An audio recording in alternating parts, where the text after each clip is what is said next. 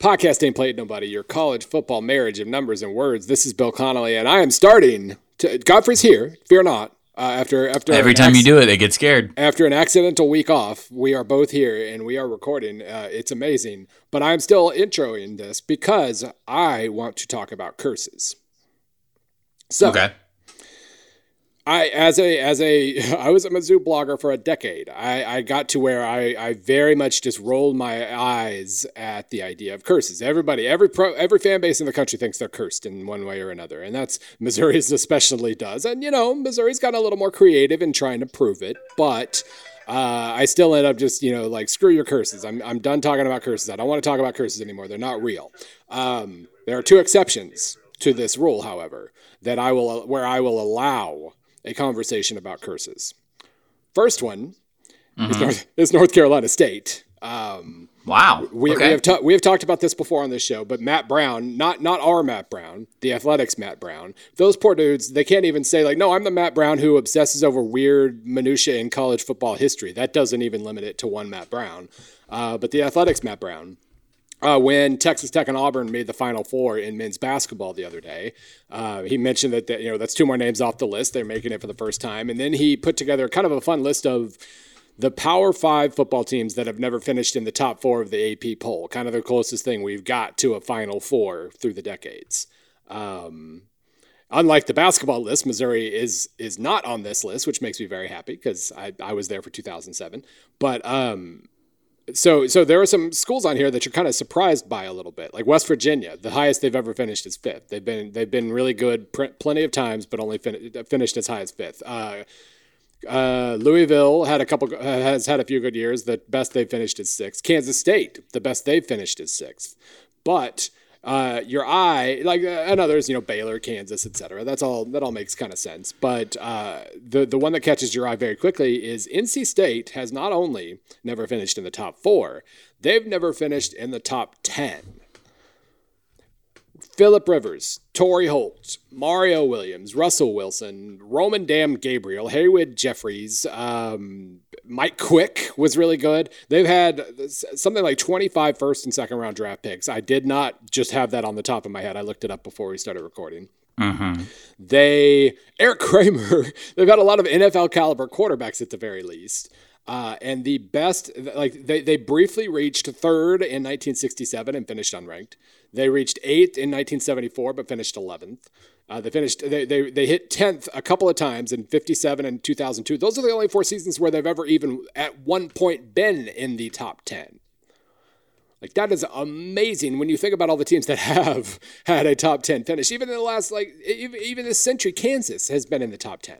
But NC State's never been in the top 10. So if, if NC State fans want to tell you they're cursed, I will I will listen to that conversation because uh, that is unbelievable. Lou Holtz coached for them. Chesty Chuck Amato, Dick Sheridan. They've had good coaches. They've had good players. They've had good teams. No top 10 finishes. That amazes me, and and and I you know I commend them for their stick to itiveness and whatnot. Uh, the other curse I will listen uh, very closely about and probably actually contribute to the conversation in is the shutdown fullcast curse. Gross. So Mon- so You went. last- look, you went and and I know. I know. It's my fault. It's my fault. Lick the toilet stall. What did you expect? Yeah. So uh, early last week, we had a college football planning meeting in, there in Atlanta, of course, in Atlanta. Um, and they were recording. It was Monday night, so they recorded Fullcast. And towards the end of it, Richard Johnson, Alex Kirshner, and I, we had been down at the bar. We we wandered down there. Brian Floyd was with us. We wandered down there. Um, you know, Brian Floyd just hanging out. You know, because. Um, we wander down there where they're recording, down the end of a very, very long hallway. And they're talking about pants. Of course, they're talking about freaking pants because, you know, they're a college football podcast and they're talking about pants. But uh, they asked us for our pants disasters. I probably, I was probably on that Fullcast episode for about eight seconds. In the week that followed, uh, I got home. Uh, I had to take a puking chihuahua to the vet. Like he he was so sick, like he was dehydrated. He was staggering around drunk. We tried to get some food in him. Like we tried to give him a piece of cheese. He sniffed it and threw up again. Like he was in bad bad shape. I had to take him to the vet on Wednesday. Did the dog listen to Fullcast? No, this was all from my eight seconds on air. But I mean, yeah, he was vomiting, so maybe. Um, so I had to take him to the vet on Wednesday. Uh, on Thursday, then you had an obligation, so we had to cancel when we were going to record on Thursday. And then by Thursday night, when we were trying to figure out when we were going to record on Friday, I was realizing, like, man, I feel like garbage. I like I was. It was. It wasn't the worst cold I've ever had, but it was a cold, and it was. I, I did not feel like like I would have gone. I would have been hoarse in in 90 seconds. Uh, it would have just not been a great performance. I didn't want to deal with it. Um, so we canceled on Friday too. Um, by Friday afternoon, my wife is is starting to come down with something. Uh, we find out on Sunday that she yes, why yes, she is coming down with something. She's coming down with shingles of the face. Of the face. What would have happened had I been on Fullcast for 30 seconds or a minute? Death. Like I, in in eight seconds, it took down one of our animals and two thirds of our family unit. I have no sympathy. Never again. I have no sympathy whatsoever. Never again. You chose to do that. I was there, you know. I was I was there, and you would have too had you not been, uh, you know, beholden. Had, have you had your marriage to Hilton not dragged you to a different hotel?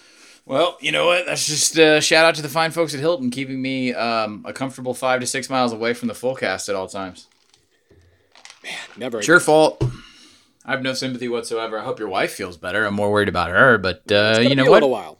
Uh, if ever there was a uh, a super shitty monkey's paw, it would be that podcast. Yep. So you learned your lesson.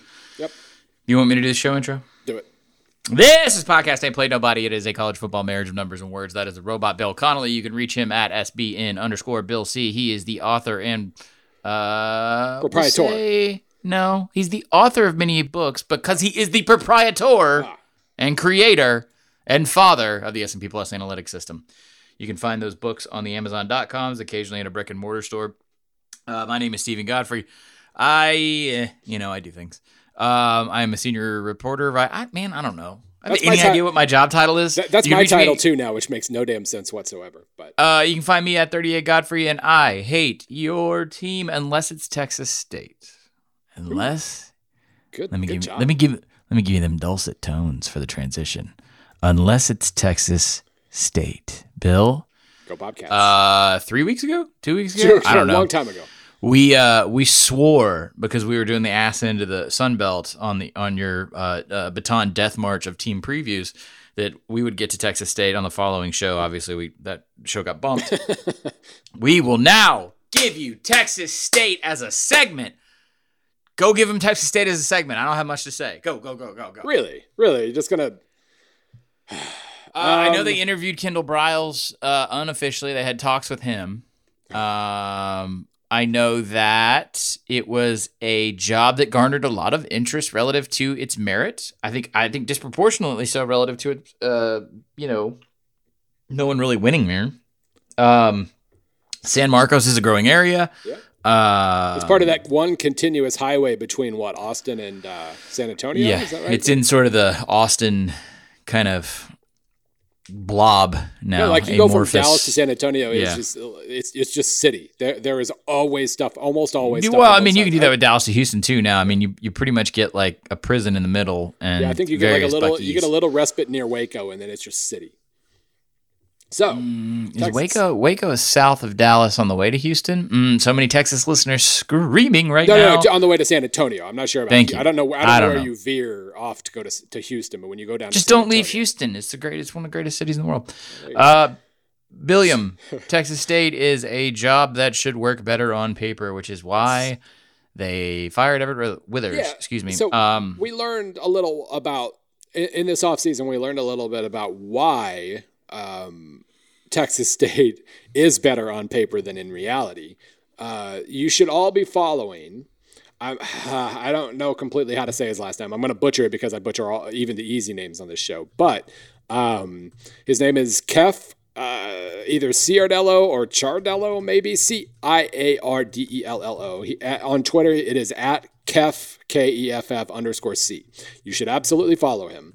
Um, you should have been following him back in December when he was reporting on a number of horrifying things about the Texas Tech football job or Texas State football job. uh, our, our friends at Underdog Dynasty. Actually, this was in late November. Uh, kind of put together a list. I was worried I was going to have to look up a bunch of tweets because I was following him horrified, but they did it for me back uh, way back when. So I was I just kind of cut him or copy pasted part of their story into mine um, with proper attribution. But uh, so Keff uh, over time. uh, Here, here, I'm just gonna read all the damn bullet points from Underdog Dynasty, our friends, the the un- the, the mid-major blog of SB, uh, team side of SB Nation. So A, no, I'm not going to do A, B, C, D. I'm just going to list them off. Texas State promised to cover Ever- Everett Withers' buyout from his previous employer, James Madison. They reneged on that promise, and Withers paid a quarter of a million dollars to James Madison out of his own pocket. Uh, both athletic director Larry Tice and President Denise Trauth opted against speaking to any victims of a, two, of a 2016 bus crash that saw eight Texas State students walk away with serious injuries while traveling to support the Bobcat program in a game against uh, New Mexico State. Several Texas State student athletes have been rampantly misdiagnosed and mistreated uh, by an athletics training staff that is reportedly woefully inept. Uh, you know, that's uh, whatever, editorial license, but they've had a lot of injuries. Um, the actual Keff tweet from that one said there have been a number of severe injuries to Texas State players over the last four years. 2015 had over a dozen season ending injuries to players. Since 2016, a handful of players' careers have ended due mainly to concussions. I have sources telling me this is not a coincidence. Uh, after David Gish, award winning Texas State head athletic trainer for 17 years, passed away in 2014, Jason Carlick took over. Allegations say Carlick has been uncommunicative t- with uh, coaches' concerns with players' health and is rarely on the job, regulating duties to student trainers. Carlick isn't around because he had a second job teaching classes, which might make him the only FBS head trainer that isn't full time. Um, the only time you see him working is when he is taping ankles because everyone is needed. You will never see him on the floor working rehab. Uh, he, has, he has no relationship with any of the players. They simply don't trust him, but they have no other options, et cetera, et cetera, et cetera, et cetera. Uh, bad, bad, bad, bad. Texas State's football coaches, and here's where it just gets mean. Texas State's football coaches were forced to pay out of pocket for deli trays to feed their own players after the nutrition budget was cut with no prior notification. Texas State Texas State failed to pay their Gatorade slash Coke bill in 2017, causing the football Let me just say staff. this. uh, One second. Deli trays suck universally. Yes. I don't want to hear anything Soggy, from one of you. terrible. Like I don't want to hear one of you in Midtown Manhattan be like, "Oh, this one place on 50." No, I'm talking about the standard. You go to the supermarket, you get the deli tray. You only get the deli tray when you have a hastily arranged corporate Yes. meeting, Yes. or you have a like a church or small social neighborhood event that you you did not think ahead and prepare for. It is the universal sign of people are coming, but I did not pay attention, and The now I have to feed you. The tomato makes everything soggy. It's just it's terrible. Um, I, I, I will make light of a horrible situation, but we lost a, uh, a family member very unexpectedly on my in-law side. People would just constantly, you like, people would bring great, amazing food, and then people who had just heard about it for some reason felt the need to bring deli trays and sodas. Just come give your condolences. not It'd be like a two liter of Sprite. Well, it's because they didn't want to show up empty-handed. But I feel like it, it would be better to show up and be like, "Hey, you guys good on like paper towels?" Sure, or, or just go buy like go to the deli and buy some meat. Just here, here's some ham I bought at the deli. You can, I'm sure you've got some bread around. Like that would be better. It's very strange. Deli trays are horrible by design. Yeah. I don't understand them. Okay, keep going. Texas State failed to pay their Gatorade slash Coke bill in 2017, causing the football staff to pay out of pocket for Gatorade most of the season. Got to pay that Coke bill, trust me. The Bobcats' recruiting budget was suddenly stonewalled with no communication, causing the coaches to directly solicit donors for emergency funds. Drug tests sat untested in a lab for weeks after Texas State failed to pay its bill for lab work. Student athletes never received the results of their drug tests. Texas State's compliance team erroneously told the coaching staff they could not blue shirt incoming recruits. When Larry, Ti- and this is kind of the the the, the finale of it all. Um, when athletic director Larry Tice uh, came to tell the team that they, he had fired Everett Withers because Everett Withers wasn't allowed to tell them himself. Um, Tice was escorted out of the facilities to avoid further hostility. Uh, after he was confronted by the players. One former Texas State player said, I can't confirm all the details, but he was forced out by the players, and a couple of them tore him apart verbally, including uh, verbally, including some high-profile guys both on in the school and on the team. That's one of my favorite moments. It goes unheralded in college sports. Unheralded. Um, is it doesn't happen often, but it does happen where you have like a chuckle dick athletic director who fires a coach that everyone likes, and then they come in and they want to do the whole like we've got team spirit. We're we're gonna bring this back for you know whatever Tiger Nation, whatever, and we're here to serve you, the players. And then a this this happened on video a couple times. Maybe we should gather these for some sort of post. But like occasionally you'll hear it more often or not, more often than not you hear about it anecdotally. You'd be like, yeah, the AD came in and told told everybody what was going on. And then he said, Do you have any questions? if you're an athletic director listening to this, I want you to take this advice and I want you to chisel it into a block of stone. Yeah. If you fire a coach who is even remotely liked by his players, do not address the team. Just don't. Just send an email. Find find the director of football ops, one of those middle management jobs. Have them relay that. That is literally what they are there for. They are Turks, okay? but do not, if you are ballsy enough to go in and address the players, because you know you think you've got that kind of relationship uh, spoiler, you don't. If you decide to do this, do not open the forum. Never, ever open the forum because angry 20 year olds are going to eviscerate you. Yeah. Especially when they have the moral damn high ground, as they appear to in this case. Well, they usually do in college athletics. Yeah, true, true, true. okay, so Texas State is great. Yeah, yeah, and and all this said, their location is so attractive that they still landed what might be a pretty. We don't. I can't say that Jake Spavital is a good, uh, going to be a good head coach. We, you never know until somebody becomes a head coach. But he's got a really nice resume. He attracted um, our our good old the, the internet's favorite offensive coordinator Bob Stitt. Uh, yeah. His defensive coordinator is um, well his brother, who was co-coordinator with uh, our friend our friend Gibbs down at Texas Tech, and like I feel I feel so bad for Everett Withers. He probably he probably wasn't the guy. Um, like he certainly didn't do amazing things in his interim year at North Carolina, although that was a weird situation. As and he did well at James Madison, but then uh, Mike Houston comes in, succeeds him, and does better. So uh, it's kind of hard to figure out like you know, was that Houston, uh, you know, was, was, it Withers not doing enough? Was it him setting the table for Houston and all that stuff? But Withers hadn't coached in or around Texas in a while, so it was going to take him a little while. He never, ever got anywhere offensively. The defense actually was quite salty last year and, and really made a lot of progress, and which made it even more of a shame that he, he couldn't get another year. Like the, the AD not only screwed him at every possible opportunity, but didn't, didn't give him another year to say, well, your defense picked up last year. Maybe we'll give you one more year to fix the offense too too. Um, he got screwed over constantly. Probably wasn't going to work out in any sort of major way, but he now leaves a very experienced roster um, for a for Spavital, who's coached in Texas, who's coached in the big. He's been a power conference coordinator at least. His brother's been a co-coordinator. Bob Stitt's, you know, Bob Stitt. Uh, happens. Hashtag.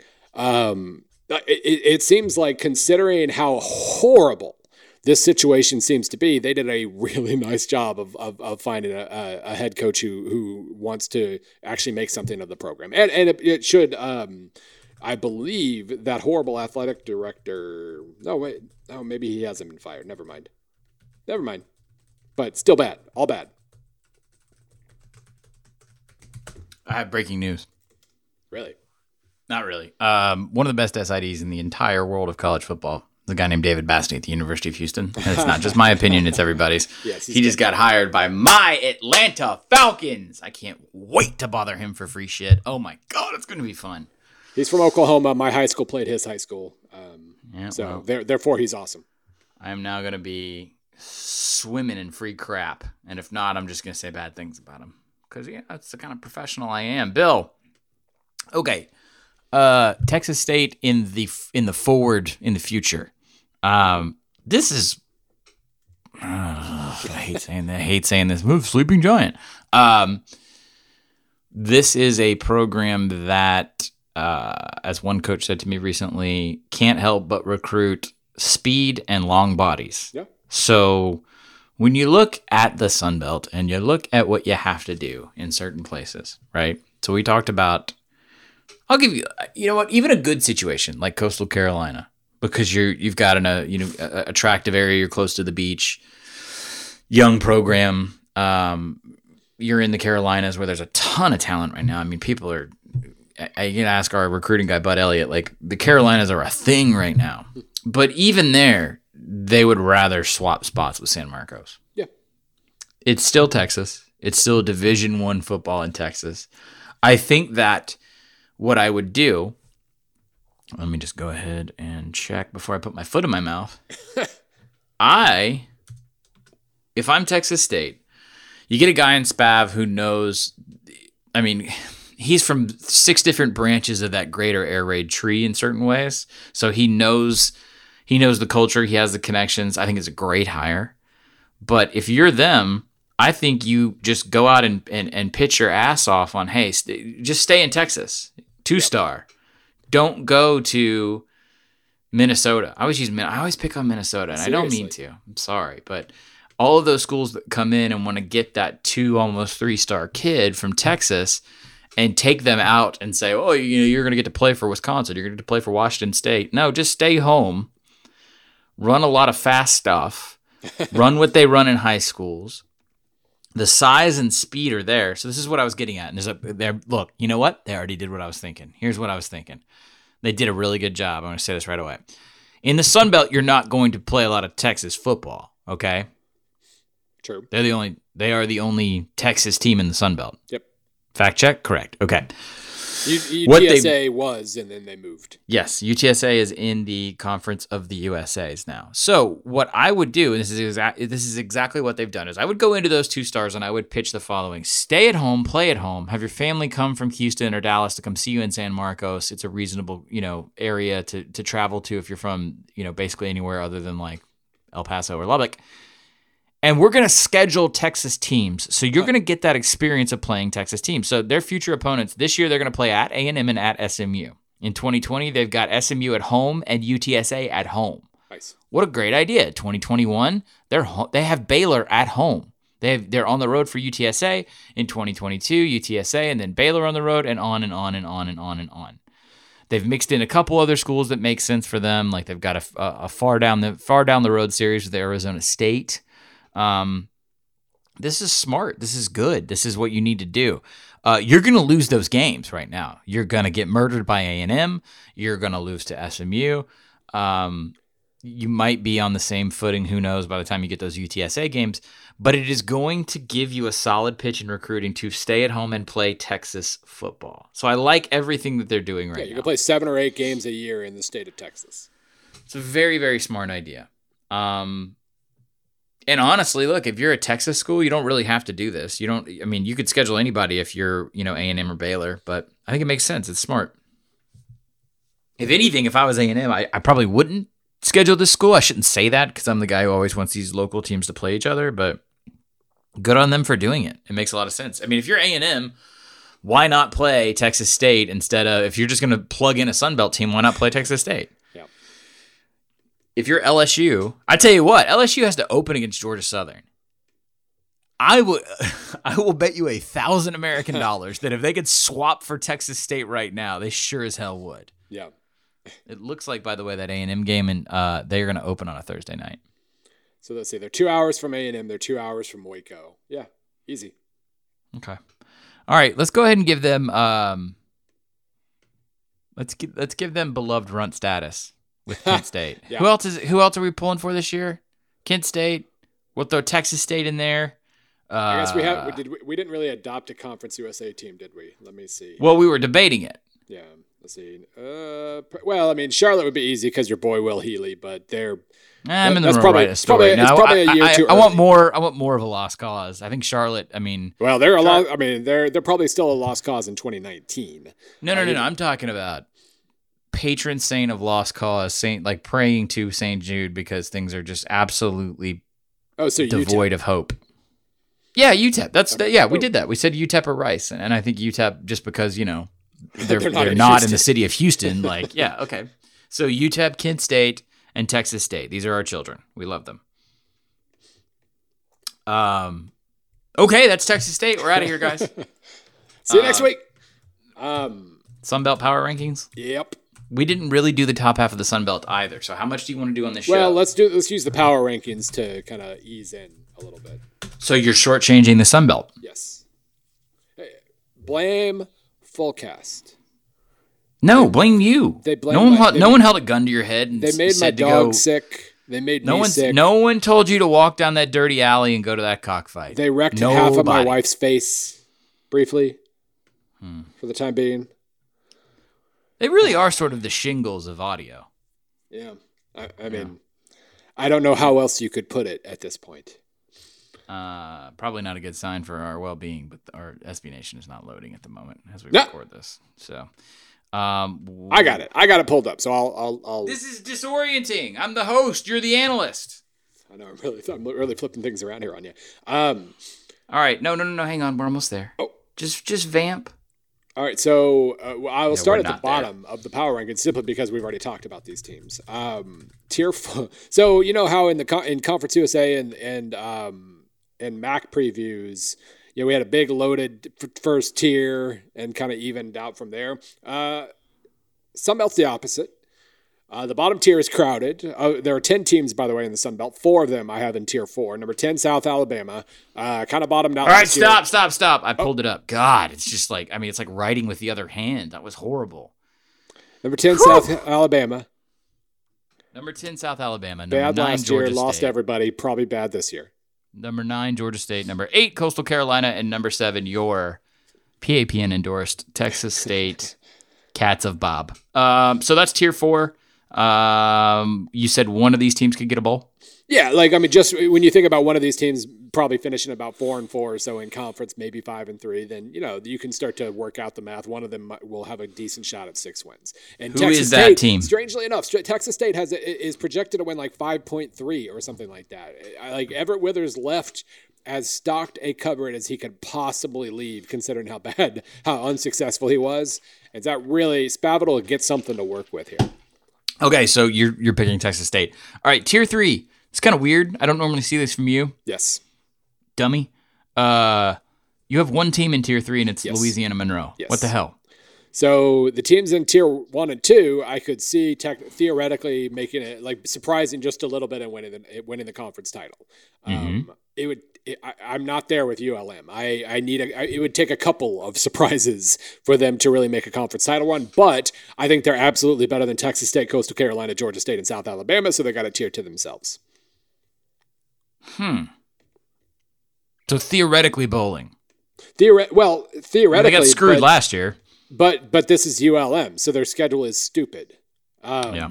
Well, you got to make money somehow. at Florida State, at Iowa State, Memphis at home. Plus then at plus at App State and at Georgia Southern, at at UL. Like they pretty much have to win all the other games to to to reach bowl eligibility, even though they should be pretty decent. That's pretty brutal. Um, all right, let's move on to tier two. This is the good, good right here. Yep. Um, number five, Louisiana or ULL or Louisiana Oh, Lafayette. not ULL. I don't care. Or, and four, definitely not Ooh La La, which I really think they should have leaned into, but they never did. I'll call them whatever I want to. I've been throwing. I mean, look, dude, they're the Golden Knights of UCF. Fight me. I don't care. Uh, Arkansas State, number four. Number three, Georgia Southern. Number two, Troy. Um, uh, high for Troy. Um, I think just because of uh, much like the Mac, when you do the crescendo moment and the coach moves on. Troy also we didn't do an individual preview because we're on the top end because you hate this conference apparently. Uh, don't they not return a lot? No, they return a lot. Oh, it was the year. I'm sorry, it was last year that they Yeah, didn't return a bunch because that was the year everyone was like, "Oh, he should have got out of there." Um, okay, so they do have a decent, uh, a, de- a decent system set up. Uh, I can say this about Chip Lindsey: he knows Alabama really well. Yeah. Um, yeah, he pretty know- much. I mean, if you were to craft a Troy head coach in a lab, he would have Chip Lindsey's resume. Yeah. I don't expect him to do a lot different, although he does run different. He does run a different offense. Um, I think they're going to have to evaluate quarterbacks, feel out what, what they're comfortable with. I don't think you're going to see him running what he likes to do until next year at the earliest, and then I'm not sure. What, I'm not sure what they're going to do on defense. Um, I'm assuming that, yeah. I mean, they have base personnel. Uh, Georgia Southern is Georgia Southern is Georgia Southern. I mean, I don't know what else I can say about them. They're It's going to completely ignore um, that 2017 ever happened. Well, I mean, honestly, yeah. When you No, I mean, I no, I'm I'm declaring that we're going to Yeah, ignore that 2017 happened. if you stay on the blueprint, you're going to win. You're going to grind everybody up. Um, I think The option thing, knows the option knows if you're faking it.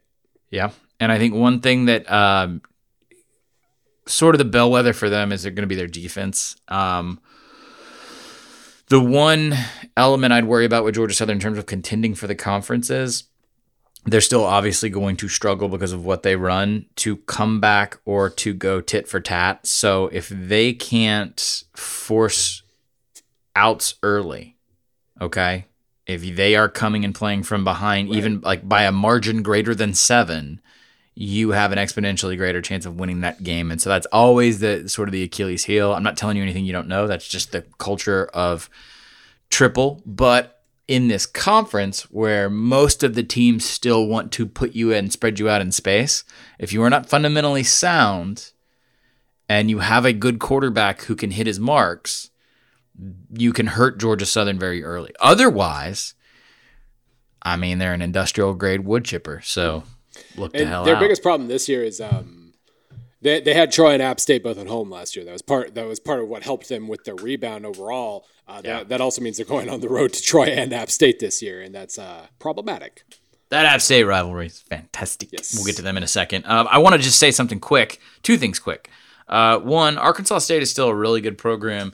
Be and I don't want to say that because in spite of or or even though, but what their headman is going through right now, I'm not a sentimental type. I try and divorce a lot of that. I'm not the Tom Rinaldi, but if you don't know about what Blake Anderson's going through, get yourself a Google.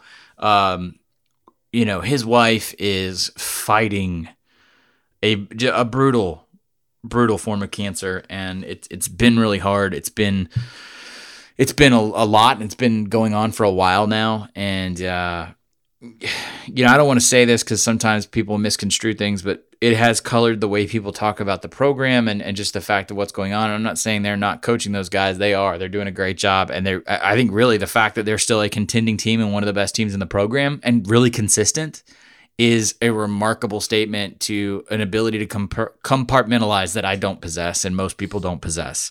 Yeah. Plus, I would just be a bumbling wreck if I was dealing with all this. Yeah. Plus, um, like not only is he is he trying to coach a football team full time with this going on, he had to hire like seven assistants this year. Uh, he lost a lot of assistants because he's been he, he he has made Arkansas State stable enough, and their offense is typically interesting, and their defenses usually have playmakers. Um, he, he is people have have begun to realize he hires good assistants, and they have started to take those assistants away. And so It, it, it is somewhat insane that they are able to succeed like they have, given everything that's going on. And by the way, Arkansas State, um, it, it, I'm talking just as a football program, it's not turnkey. no, Like Jonesboro's Jonesboro's not attractive. Arkansas is not deep as a state relative to these other states. Um, his ability to do this and, and their ability to evaluate guys and get in and work Memphis and it's just it really is remarkable. So I wanted to say that. The other thing I just wanted to mention too is also that ULL or whatever. Um, I think Billy Napier is coaching in the SEC Oh. within an election cycle. I know we've talked. I think we talked about them two weeks ago. God, I, I, who knows? Who the hell knows what we talked about two weeks ago? But um, yeah, no, the- I, uh, I th- no, I, we did talk about them because I remember talking about class balance and and, and maybe they don't get over the hump immediately because they lose these guys and then the next year they lose these or whatever.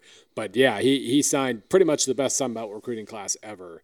Um, that usually you know sets. I mean, they yeah, they were signing guys they had no business signing. By the way, Blake Anderson, uh, five years at, uh, at Arkansas State, his S&P Plus rankings in those five years, 70th, 73rd, 72nd, 66th, 72nd. Um, that is, I believe, what you would call very consistent. I know, I know, Arkansas State fans. I, I have quite a few that follow me. Uh, they're not impressed with eight wins anymore. You know, Gus Malzahn 110, Hugh Freeze 19. Uh, so they're, they're not amazingly blown away by Blake Anderson. The stability he has created there is is immaculately impressive all the same. One year without that dude and a hire that isn't completely on the mark. I mean, look, you you you kept hitting aces when you're losing those guys like Malzahn and Freeze, which is that, that's very hard to do. But if he goes or retires or whatever happens, and you have to go out and find another guy, you'll find out real quick how much you miss him. You really will. All right, App State. Um, App State. You have in Tier One by themselves a team that is losing its head coach and architect. This is a bold move, Bill. I, Um, this was purely S and P Plus going, come on, and me saying okay. Like this, these are my. That's I, I wrote that in the in the in the power rankings piece. But basically, like I mean, these are my own reflections and not, and not just a ref, you know what did the, what do the numbers say.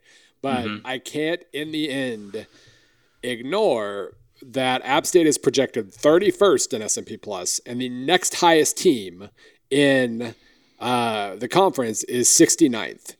Uh, nice. And not only is App State, of course, having to replace their head coach, so maybe that means they fall back toward the mean, but the, that, that number 69 team is also replacing its head coach. So the two most well established teams on paper are replacing head coaches. Georgia Southern is not, Arkansas State is not, UL, ULL, ooh la la is not.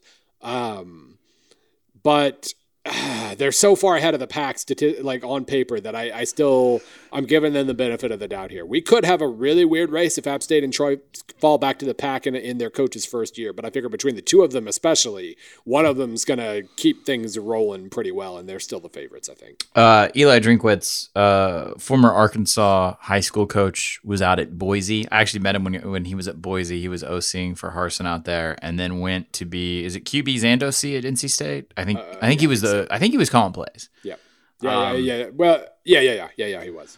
uh, Arkansas high school guy, n- not from Western Carolina. Um, I was talking to someone about this job in the coaching community, and they said, just imagine if, just i- in terms of the Sun Belt, or in terms of really in terms of G five, someone pulls up and hands you a like a luxury vehicle that they've owned for ten years, and they have taken immaculate care of, and they have they have specified it and done everything that you could do and they hand you the keys and all you're thinking about is Don't wreck it. Don't wreck it. don't don't put a dent in it you know really wreck it don't put a dent in it and and that's the intimidating thing here is that and really and we'll get to the ACC eventually it's really I think one of the enticing things for Satterfield at at Louisville is there's really no standard he gets to build from from nothing and they understand how bad the roster is but here it's a really, really, really hard situation to step into. App is one of the best programs in G5 right now, but man, you got to come in and everything has to work. There's zero room for you to screw up as a first-time head coach, and that's that's really hard. That's intimidating. A lot of coaches don't like that. Yeah, I cannot tell you how good a job Scott Satterfield did. I mean, it, it, like I mean, I you, we've talked a lot about the changes I made to S and P Plus. They were very unfriendly to the G5s. Like aesthetically, it bothered me. It just it made the numbers so much better that I that I had to that I did it.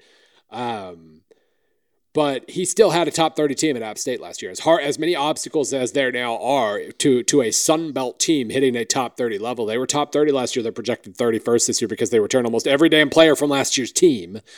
And oh man, they're just he, he he inherits so much more than any other Sun Belt team does, and we'll just we'll see. Sometimes, like we we've talked a lot about Mike Sanford and, and Western Kentucky and all that. It really felt like within that case, he came in and tried to to put his own stamp, uh, too much of his own stamp on the program immediately. And Right. you never know how a head first time head coach is going to go. Maybe Drinkwitz does the same thing, and they end up you know 80th or something this year. But until we see that, they just have so much more than anybody else has, and, and it's up to them to to keep it going. Also, I'd like to point out non-conference extremely well coordinated for what you are and what you want to do. Uh, you open up against Eastern Tennessee State, which is a restarting program. Then, speaking of from nothing, you uh, you host Charlotte in week two. You have a bye week, and then you go to a North Carolina team that's starting over. Really talented roster at North Carolina. Really good, uh, really good uh, coordinators and coaches and stuff there.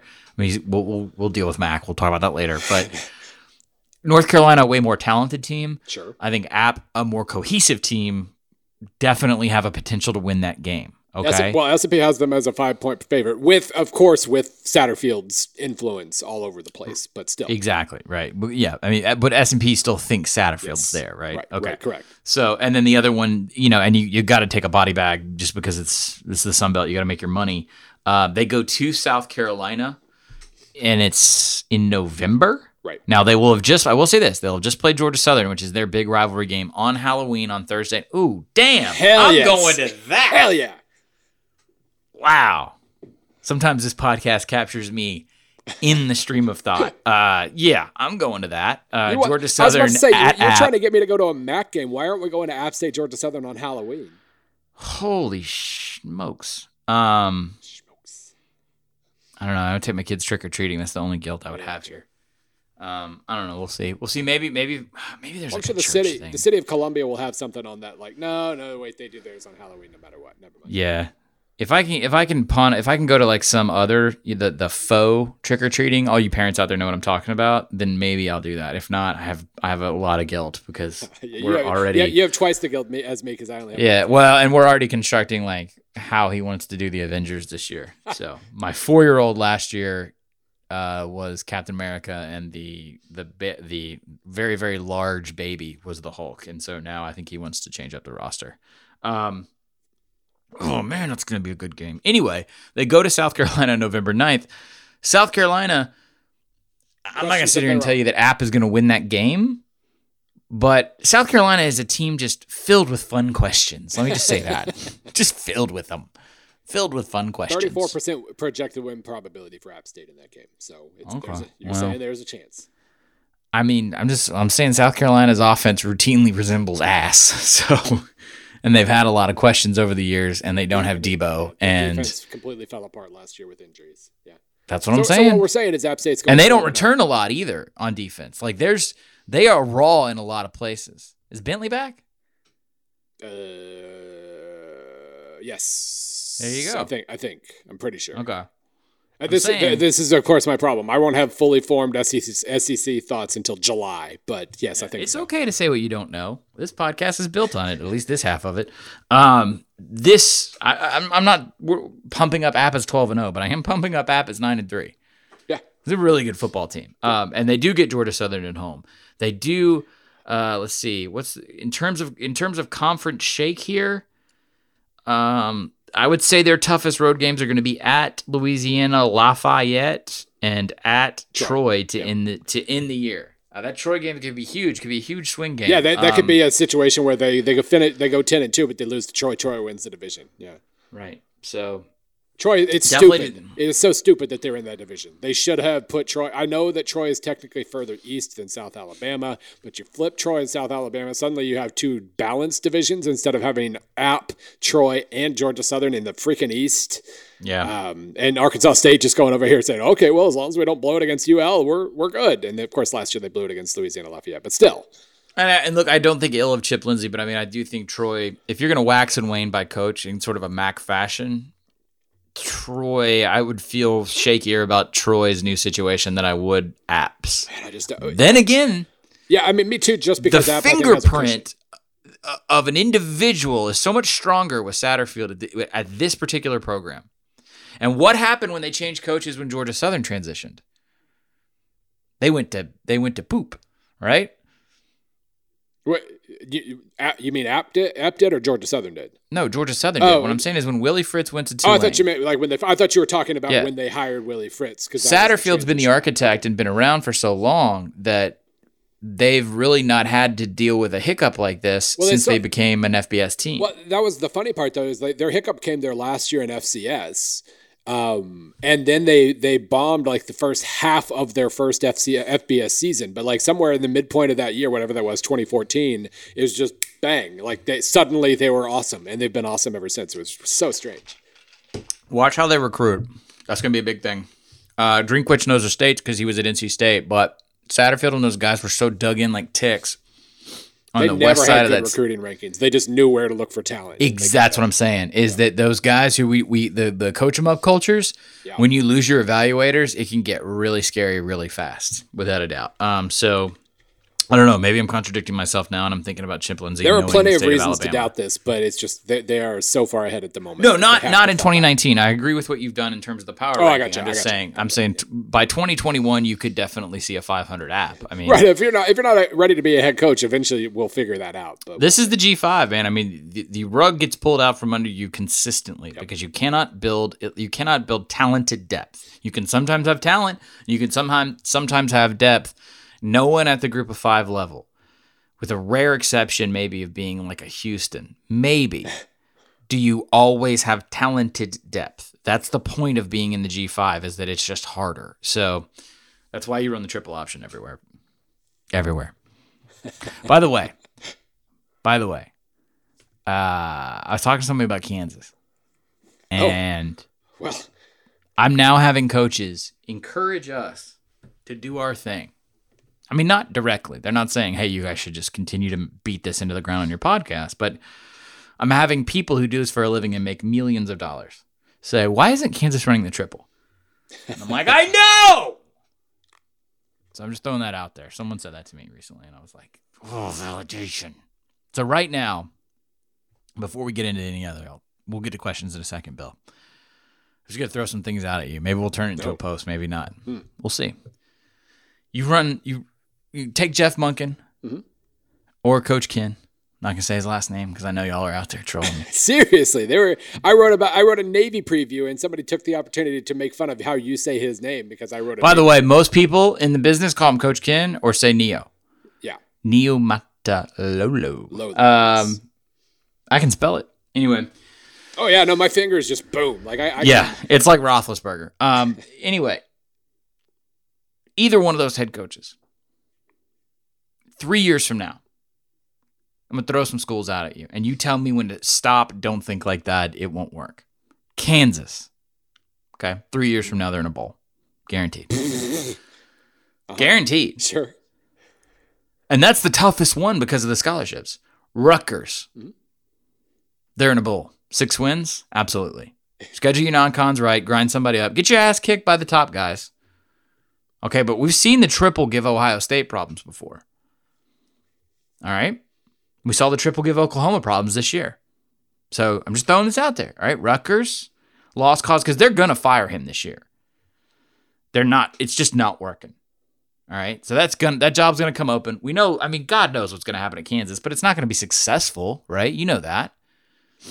Oregon State, who flirted with this, Oh yeah. right? Oregon State makes the most sense more than anybody. More than anybody. Um we did the Arizona thing because it actually happened where they debated it. Let's just we'll, we'll freeze that one for a moment. Uh Vanderbilt. Vanderbilt is the reason why I. if Jeff Monken goes to Vanderbilt next year, now because they're not going to have another great offense, they're or they're not going to have an, uh, an offense. They're, they're going to have another great defense, which isn't super like returny, but Vanderbilt? like Yeah. They're going to have a good defense. They like he's a he's a damn good defensive coach. He's one of the best in the country. He really is. They're going to play better than they should on defense, and they're going to they're going to create nasty ass games, which is what they do. Their last 14 two to years, 10. they were 79th and 57th in defensive S&P plus, and they were again, they're- 24th on offense last year. Totally understand that, but it's also the SEC, so Yeah. you're going to get disproportionate. Yeah. Like, like perspective is going to be skewed. Yeah, I'm also telling you that people are like, I don't want to play his defense, Sure. even though they're not I- as talented. I'm, I'm okay, not scared of them at all. Oh, but anyway, I sure as hell would want to play their offense. Um, they were 24th in S&P Plus last year in offense. yeah, they had a good offense last year. Ke'Shawn Vaughn. No, they like, didn't. Ke'Shawn Vaughn, like they actually had an explosive. Vanderbilt he- did. Yeah, no, he he came on at the end. So The like, school, the school, like a mile from me. they at the end look look at the end of their they sc- they scored 45 points on Arkansas, thir- 28 on Missouri, 36 on Mississippi, 38 on Uh-uh. Tennessee, 38 on Baylor. This is this is pagan voodoo. Nope. Middle of the year they didn't, but they also weren't playing Ke'Shawn Vaughn. Now, uh, clearly Derek Mason was not used to having an explosive offensive player because Ke'Shawn Vaughn's sitting over there like averaging eight yards per carry and only getting like eight carries a game. But then at the end of the year, he he, he has 172 yards against Arkansas, 182 against Missouri, 127 against Mississippi, and then like every damn time he touches the ball against Baylor, he goes 80 yards for a touchdown. Uh, they actually have an explosive player at Vanderbilt right now, and it made their offense way better than their defense at the end of the year. At the end of the year. They will F it up. Anyway, run the triple at Vanderbilt. Could do it. Yeah, t- uh, what what I was about to say was like um, Vanderbilt is the, kind of the reason why I, I at least slightly took my foot off the the whole everybody everybody at, at an underdog school should run the option just because I try to learn from my mistakes. And when they hired James Franklin whenever that was 2011 2012 when I was writing these previews I was like man Franklin doesn't have an identity. They need an identity. They should they should have hired Ken Niumatalolo it would have worked. Uh, th- there's just nothing here. I don't see how James Franklin builds any sort of respectable program and then boom like immediately they're respectable. And then the next year they're winning nine games so like Yeah, I know, the- but that- come so- on. on my list that like that that's what established my list was like number one hire a good coach and number two if you're not sure you can hire a good coach hire a triple option coach who, Okay, all right. Let's say so. Let's say you're Tennessee, uh, and you and just I'm going to throw. out sorry i just flashed uh, uh, tennessee hiring jeff monken and I got really excited no, anyway No, no, no, God. well, but let's just say you're a program like Tennessee or South Carolina, and let's say that you know you always say it's really hard to hire a head coach, right? Okay, so let's say that one out of every eight head coaches is the right head coach at a program like that. If you're Vanderbilt, one out of every 15 coaches is the is the right coach. Okay, one out of 20.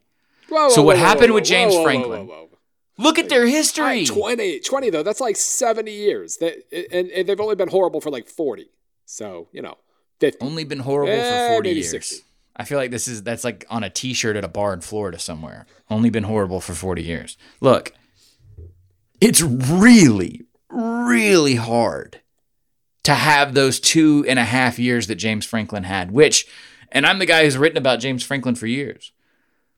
But I am going to tell you that everybody talks about James Franklin and Vanderbilt around the parameters of look at where Florida was, look at where Georgia was, look at what Tennessee was doing during that time.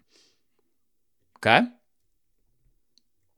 He feasted on conference opponents who either did not respect them or did not have their house in order.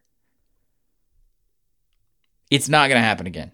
I'm saying you break it down. Now you can have Derek Mason years and, and win, and they went to the Houston, what's it called, the Texas Bowl this year. Like you can have that. Yeah. that'll happen. Ole Miss is going to be bad for a couple years, so you're going to get you're going to get your win there. But if you're Vanderbilt, how the hell do we get into an SEC preview? If you're Vanderbilt, instead of here's my deal, okay? okay Kentucky, Kentucky recruiting really good for Kentucky. Developing guys really good, right? I don't think they're going to win 10 this year. I definitely think they're going to not win like they're not going to fall if they win and 10 win four. this year that's uh, that's a Uh, great he- he's the coach of the friggin' year. Um, but they're not going to fall apart, right? They're going to consistently get better and and because they have consistency in the program. All right, and that's probably your worst instance. The rest of it is South Carolina recruiting better, haven't put it together yet. Florida becoming becoming Florida again. Okay, Missouri still better than Vanderbilt in every measurable way, and then you have Georgia at the top, obviously, and you have Tennessee who's getting better and recruiting better. So if you're Vanderbilt, you're the only program where people can't look. People are going to look at those at, at those recruiting classes year over year over year and say, you know what, D Mace is a really good coach, and he's a really nice guy, and he's a hell of a defensive mind. But they aren't bringing the bodies in. no Okay. And even Franklin struggled with that. They had highs and lows, and they did a really good job fitting guys to what they wanted to do. But when uh, John Donovan was the play caller there, like it was, I wouldn't say smoke and mirrors, but it was a lot of like trickery and bullshit because that's what you have not- to do. yeah You know? So run the triple. Are you trying to get Jeff Monken not a job? Because I'll call him right now and tell him. Well, I mean, Les Miles is going to retire in like two years, so that might work. The timing of that might work out. Um, all right, so uh, because I'm extremely antisocial, I had to look this up. All right, Arthur Guepe, or yeah, Arthur Guepe, the Vanderbilt coach in the '50s, had a good year, decent hire. So starting uh, with Jack Green, bad hire. Bill Pace, bad hire. Steve Sloan was a good hire, but in his second year, he won seven games and jetted as fast as possible to Texas Tech. So that was a good hire, though. That still counts. As That's you one out of do. That's one out of three. Fred Pancoast, bad hire, one out of four. George McIntyre had one randomly good year, but otherwise bad, one for five. Watson Brown, bad, one for six. Jerry DiNardo, in retrospect, getting four or five wins every year. Oh God! good. I swear to God, if you call Jerry DiNardo a good coach, they're gonna come out of the bayou and cook your better ass. that he was better than Watson Brown there, but we'll still say one one one for seven. Rod Dowhower, horrible, one for eight. Woody Widenhofer, horrible, one for nine. Bobby Johnson had the one amazingly strange year where they were suddenly top 15 in the country and then died, but won their bowl game and then went Very two and 10. So that's oh, crap. What are we at now? Was that one for 10 or two? One, Robbie Caldwell. Robbie Caldwell. if he counts. Yeah. So they were like one for 11 before Franklin. And if you, if we say, what did I say? I said one for 15 and you got all bristly. no, then you said like 20. You said like 20. And that was just completely un. un And if plus you run the simulation again for five more coaches, they're not going to have James Franklin and five more But coaches. then if we they're count not. if we count Mason as a success too, that they're now three for thirteen. So a solid Just run like, the triple. that'll get you- hire hire Ken right now. Bring Jasper in. Get a deep. Now I will say this: you got to. That's why Jay Bateman's at North Carolina now. Is if you find the right, you find the right DC. And hell, the reason why Bateman was successful at Army was because he was turning nothing in terms of talent into something. And they were way more multiple than they were supposed to be. And they were way better and way smarter on the field than they had any business being. And that's they confused the shit out of you because they didn't have the raw talent. They didn't have the size or the length or any of that stuff in the secondary. But now put one of those good DCs at Navy or Army, which they occasionally get, right? Put them in the SEC and they can recruit more. They can recruit speed. They can recruit size. And then you run the triple and you and you cut possessions down to eight a game. I'm going to the national championship with Vanderbilt. Just get on the bus. Nothing? Are you done? Yes. Okay. You want to do questions? That's two questions. It's been a while, and also we did not solicit technically. We just No, because we have too many. got a backlog. Um, um, do you have one that you wanted to start with specifically? Well, here's here's one that's specific to what stuff we've already talked about today. Uh, our friend Walker Williams and at Walker Williams. So, okay, um, if Spavital is successful enough to get plucked from Texas State, uh, would or should Bob Stitt take take the reins as head coach? Was Montana a bad fit for him, or does his style not translate to success in D one? Um, well, first of all, we'll find out about like we'll, we'll find out a lot if you know if he builds a successful offense out of what was mostly hot garbage at Texas State. Not young, it was young, it was young hot garbage. So you know it can develop. Um, but if they end up with a really nice offense, that's a big endorsement for him because I mean, Lord knows he's got a lot of head coaching experience. We just need to know that his offense works, that he can make a decent defensive hire at this level. Uh, Montana. I think the problem for him was he was learning a new level at Montana. He was he was going up from D from from D two underdog to FCS heavyweight or at least like you know cruiserweight at this point. And Montana fans don't want to be a cruiserweight. They don't want to give you time to grow. They want to win uh, because that's a very hardcore fan base there. They have a lot of wins in their history, and so he was learning on the job. Uh, made some mistakes early on. I just it- like he was fine. They were going like seven and five, eight and four, but that's just not good enough for Montana. So I, I it, he wasn't going two and nine. Um, so he, I think he's got still got a decent enough resume, and and and maybe if if Spavital if Spavital not only succeeds but succeeds because suddenly their offense was amazing, that says pretty good things about Stitt, and maybe you maybe you go to that. All right, my our longtime listener, longtime good question asker, Brett Morey at Brett Morey one. There's two T's in Brett. I'm back on it. I tricked you. Oh, we talk a lot about how the service academies have to use the triple option to offset size limitations they have to abide by. But what kind of concessions or adjustments do they need to make on the defensive side to account for the limitations there? Um, it's not about concessions. Defensive coordinators friggin' love triple option because the offense stays on the field for a really long damn time. It's that that's the that's the initial appeal is I- that you are cutting the opposing team down. If you are running an option well, you're cutting the the opposing team down to what eight? Usually eight, right? Eight to ten Eight- possessions. Eight yeah. to ten possessions in a game. If you are playing that Texas Tech Oklahoma State bullshit, it is 25, 30 possessions a game. 700. Okay? So obviously you got to plan more. You got to adjust more. You guys are going to get gassed. Um, I will say this, there's one downside. You tend to come out a little tight early on. This is just what I've been told because you are afraid of giving up points early. And I do think I have been told that they fear uh, big chunk plays, deep balls, anything that's going to create a, a, sudden swing where, you, again, where you're in a deficit, right? Right. So they're going to play a little deeper against the pass just because if you can keep it in front of you and keep them to three or just have them on the field for a long Yeah, damn time that you get a punt. Like that's fine. Yeah, that's a huge win for you. So really, as long as again, as long as your offense in a triple does not have to overcome anything more than seven to nine points, you're in the game, and you're and you're going to grind it and grind it and grind it. So the defenses love it. If you could, if you match a defense that can create turnovers, or really just piss Bill off, if you can create turnovers on defense with a triple, you goal, baby. Uh, I will yeah. say this, Brett, huge K State fan. K State secretly doing this. I'm just going to say this now. They're secretly doing this. Yeah, they're not you running watch. the triple, but they're going to hold they are, the ball as but long they as humanly possible. Yeah, because if uh, they are going to, it, there, I think there's an intense debate going on. Not I think I know. There's an intense debate going on as to like what the hell is K State going to actually look like? Because Snyder's not going anywhere. By the way, he's retired, but he ain't dead. So. Is this Barry Alvarez redux? I do. I, I think so. I think a little bit. And one of the things that you get with K State are like super basic, simple guarantees, right? They like want to compensate on defense and and kind of like beat your ass and play press and be real aggressive um, because they're compensating for talent. And then on offense, they want to run the ball and be real mean on the offensive line and beat your ass because they're compensating for talent. Who does that sound like, by the way? So they hire a guy from North Dakota State. If you haven't watched North Dakota State, it is a kissing cousin to the triple. It's not quite the triple. Yeah, I mean their passing concepts are way more complicated, but they want to play physical and run the ball as much yes. as you'll let them. Inherently, they are going to put their quarterback out there. He's going to be a run threat on every single play, and he's going and also from the quarterback position and from a multiple backfield. They don't. I don't know how often they go two back, but they create multiple run options per play, and they want to gain yards and convert on third and short using their quarterback's feet. I'm telling you right now, it's as close to the triple as you can get without calling it that. And that's what K State is sort of going to do. And kind of why people are screaming at Kansas, like, just run the triple, be, be that team, yep.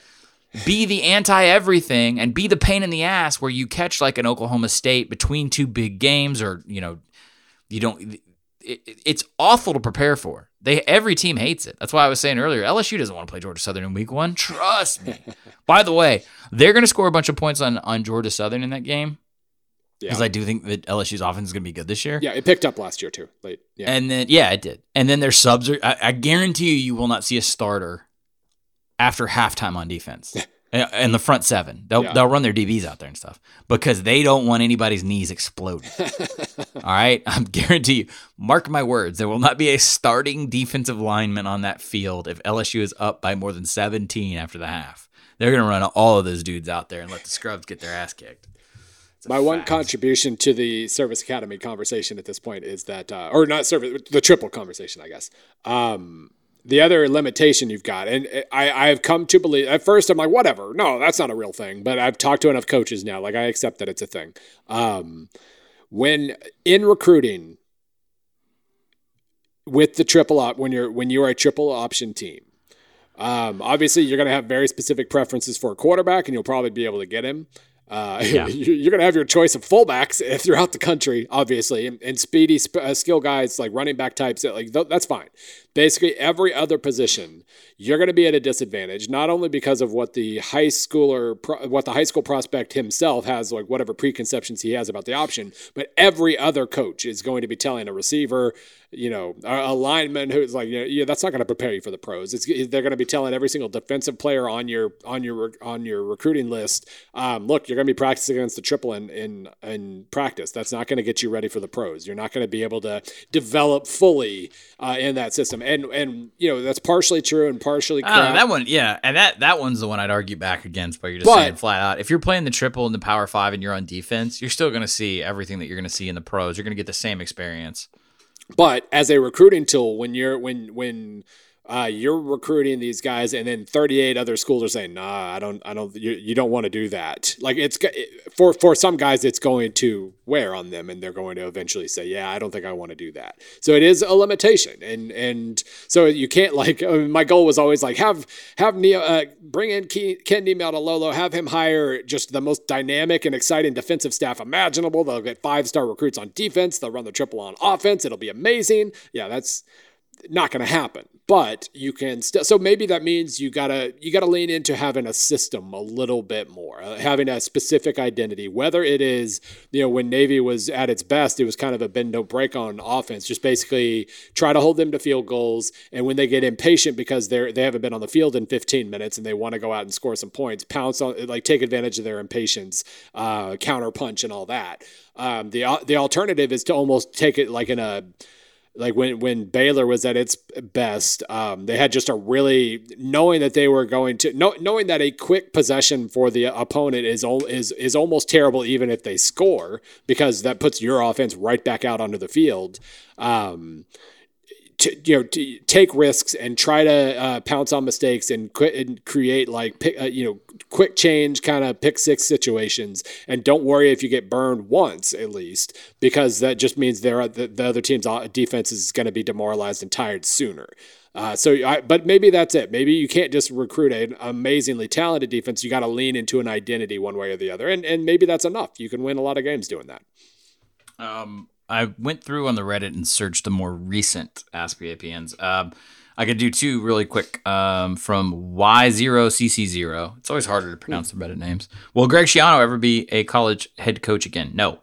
Uh, same question asker. Who are the most likely coaches to leave college football to become an NFL head coach within the next two to three seasons? So this list always starts when like USA Today does it with Brian Kelly. Right. right. Uh, I'm starting to think that that's not true. I could be totally wrong. This could be the year finally where, you know, I he just breaks down and does it, or someone finally thinks that he's as good as everyone in the media seems to say he is for, for the pros specifically. I really thought he would go. So he What's better that? do it if he's gonna do it. This would be the year, yeah. And I did really think that it was going to be the Packers. So I don't know. Um, maybe not. I mean, I really think that in that situation, it's going to come down to open jobs, and I cannot tell you the way I can off the top of my head, like I did earlier in the show, where I was like, "Boom, Rutgers is going to change their coach this year." I can't tell you that with the NFL. It's a lot harder to predict, and also yeah. I just don't have that information in in the frontal lobe. When Pat Fitzgerald's name got wafted around for the Packers, like it started, to, it planted a seed in my head. I'm like, you know what? His game management ability, he really might he really might be able to do something in the pros. I don't know. I don't know if he will, but I like don't. It, I definitely don't think he will. If we're just talking about in the app, like just hypothetically, mm. I, I don't know. You'd have to sell me more on that. I think with with uh, with Kelly, it's definitely going to come down to the situation. I don't think he would just go like, "Oh, the Cardinals need a, another head coach." Like I think it would it would have to be a fit thing for him. I do think it would he would want a major market job. Did they just fire? Did the Giants have the same head coach? Yes, they, he was a. I think his first year was last year, uh, okay, along right. with the first year GM who was just you know just uh, right. So that guy's a total a dumbass. Yeah, right. Horrible. Okay, so maybe if like they clean house there, maybe.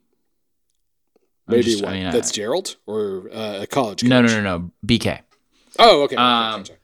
Okay, other names on that list. Uh, people always talk about James Franklin. I also yep. don't think that's going to happen. No. I think James Franklin is likelier to end up at a place like USC.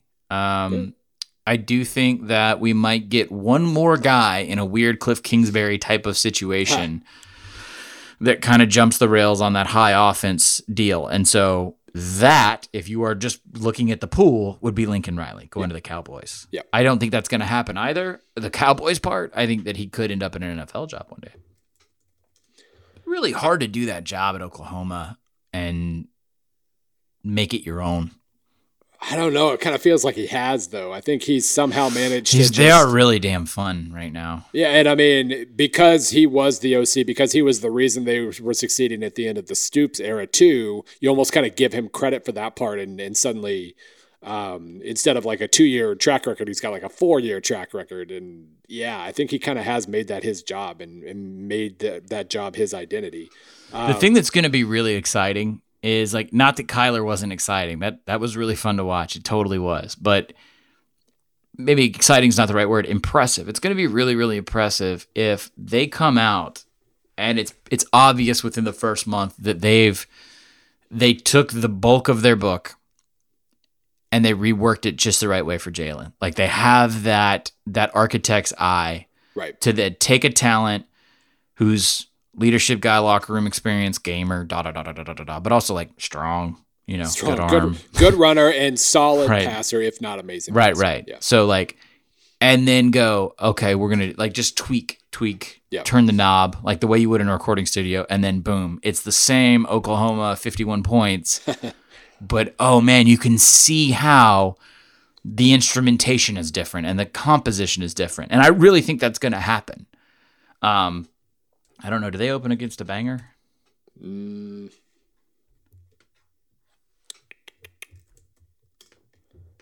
OU's kind of allergic to those games, aren't they?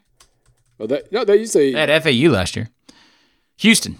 Houston, yeah, and at Okay. UCLA. That, that's right. That's their current. Yeah, home that's a uh, yeah. I take it back. Bangers. Good job. bad, Um, at least, yeah. yeah, and they're at UCLA. Um, Um, no, I the one thing I will say about, about about Lincoln and the Cowboys is if this was we we heard that rumor enough that I'm kind of guessing it was real about Jerry Jones liking Lincoln Riley a lot, and and I mean the whole OU, ti- you know, the Oklahoma Dallas thing. I mean, um, if that is real and Jerry Jones does have his eye on him, Jason Garrett isn't going to last forever. Now, Jason Garrett, I think he's out of there pretty soon. but I mean, what's funny is we've been assuming that for a while, and they've gone 13 and 3, 9 and 7, and 10 and 6 the last three years. And, um, you know, they've got, we- we'll see what happens with the defense um, this year. They're, they're kind of shuffling personnel a little bit, but they really, he, he's got to have a bad season before he can get fired. And that might be a couple more years, but a couple more years from now, I don't see Lincoln Riley's stock being any lower.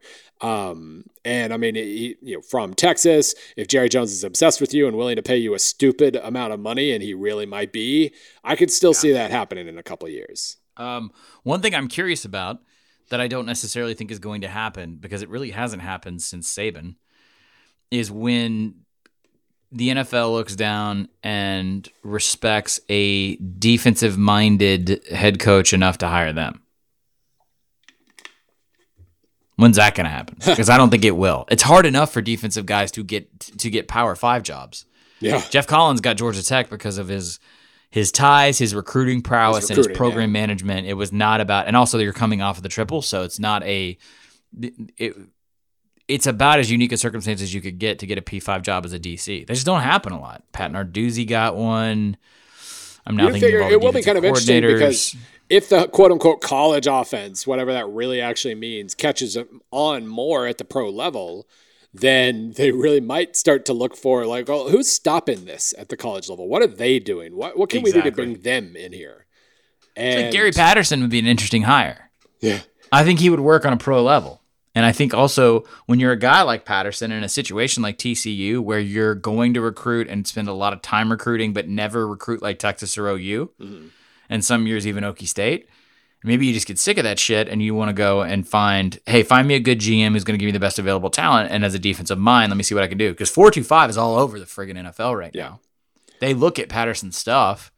Um, that would be an interesting one. Pete He's- Kwiatkowski he's- at Washington. I, I don't even know if he wants to be a college head coach, much less an NFL head coach, but I could see him becoming an NFL coordinator at least. If you wanted to look at something in the on a, on a collegiate level of as the McVay wave rises and falls, and I don't know where we are on that track yet, you would think a four two five guy would do Yeah. would be attractive. Now, as a head coach, I don't know. I mean, the, uh, again, I would just like to point out this is a statement of fact. A mid level Big 12 team fired a head coach who then became the head coach of the Arizona Cardinals in two months. That happened. Love it so much.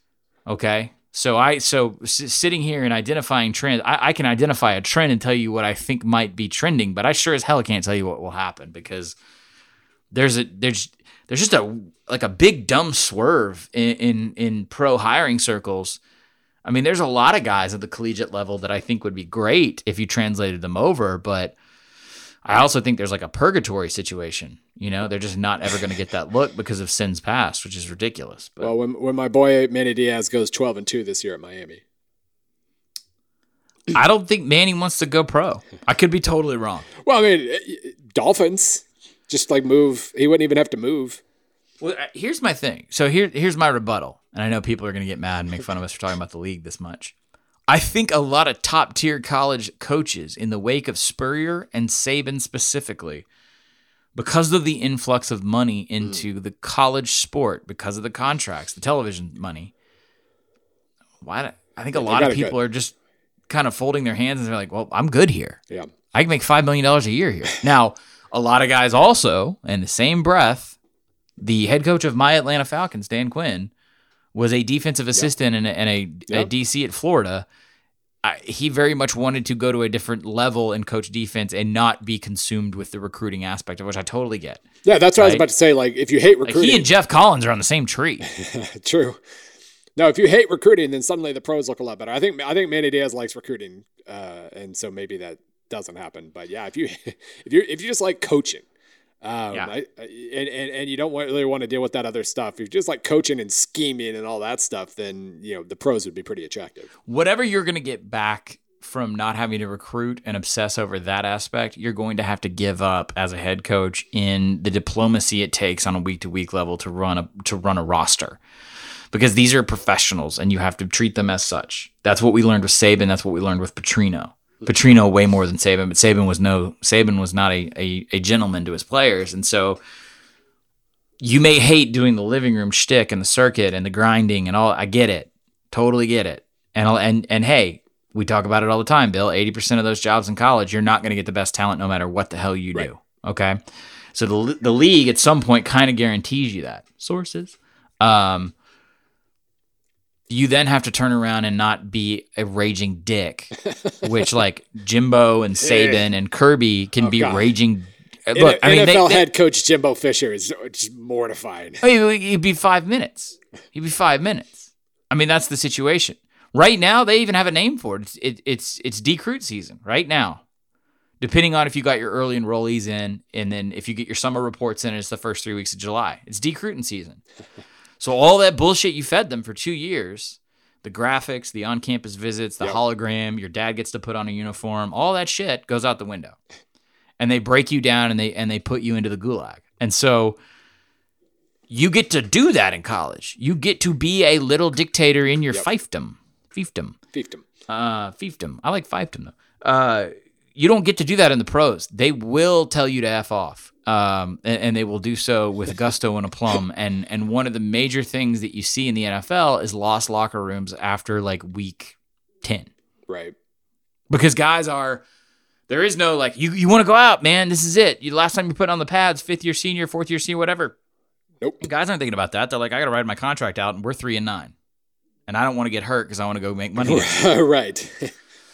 so that level of communication is a, is like a different skill set, and that's why you have to look at the college coaches different.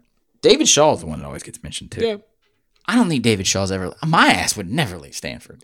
No, I, I've always said that the, the pros are the only thing he would leave Stanford for, and I, I always say that because that's what he said to me when I was interviewing for him for Study Hall way back when. Uh, He basically, I, I I can't remember the exact question I asked him, but it was something to that effect, and he was just basically like, "Yeah, I'm not going anywhere except maybe the NFL." Uh, I'll give you a name that has not been mentioned, and this is just because I've evaluated him in my completely non-professional, non-coaching way. But I think a lot of this has to do with less X and O and more culture management, administrative, executive, CEO. What? Come on, sources. That one was my wife, Mario Cristobal. Okay. I definitely think he could work at the NFL. Yeah. Eh, absolutely. I think he's um I think he's seasoned enough and I think he's seen enough football. I think did he play? Checking. I mean, he was an offensive lineman at Miami, and they used to. I mean, Yeah, they no, used that, to hand that, you that three year. probably got him a shot. That's what I'm saying. They used to hand you three year contracts back back in the day when you were at the U. Um, God, I miss that. Signed a free Uh, agent contract with the Denver Broncos in 94 as an undrafted free agent. Played for the Amsterdam Admirals of NFL Europe in 95 and 6. And then moved into coaching. World League, baby. I wonder why. I wonder why he wasn't. He's a big dude. He didn't have a lot of height though. Depends on how much Easy for you to say. age. Well, I mean, it just um, depends on how much you shrink as you age. Mario is only 48, and I met him three or four years ago. Yeah, I don't think he's I don't think he's shrinking that quick. I don't think he shrank a foot or anything. Yeah, I think he probably just wasn't tall enough for the league. I'm excited though because my uh, like I mean you all you tall people. I'm always Yes. reminded how tall all my friends are. I'm about to catch my dad because he's coming back down. So I've got that going for me. Uh, nothing stranger than when we casually mention something about appearance, and then people, our listeners, our hardcores, are like, "You're tall. I didn't picture you like that."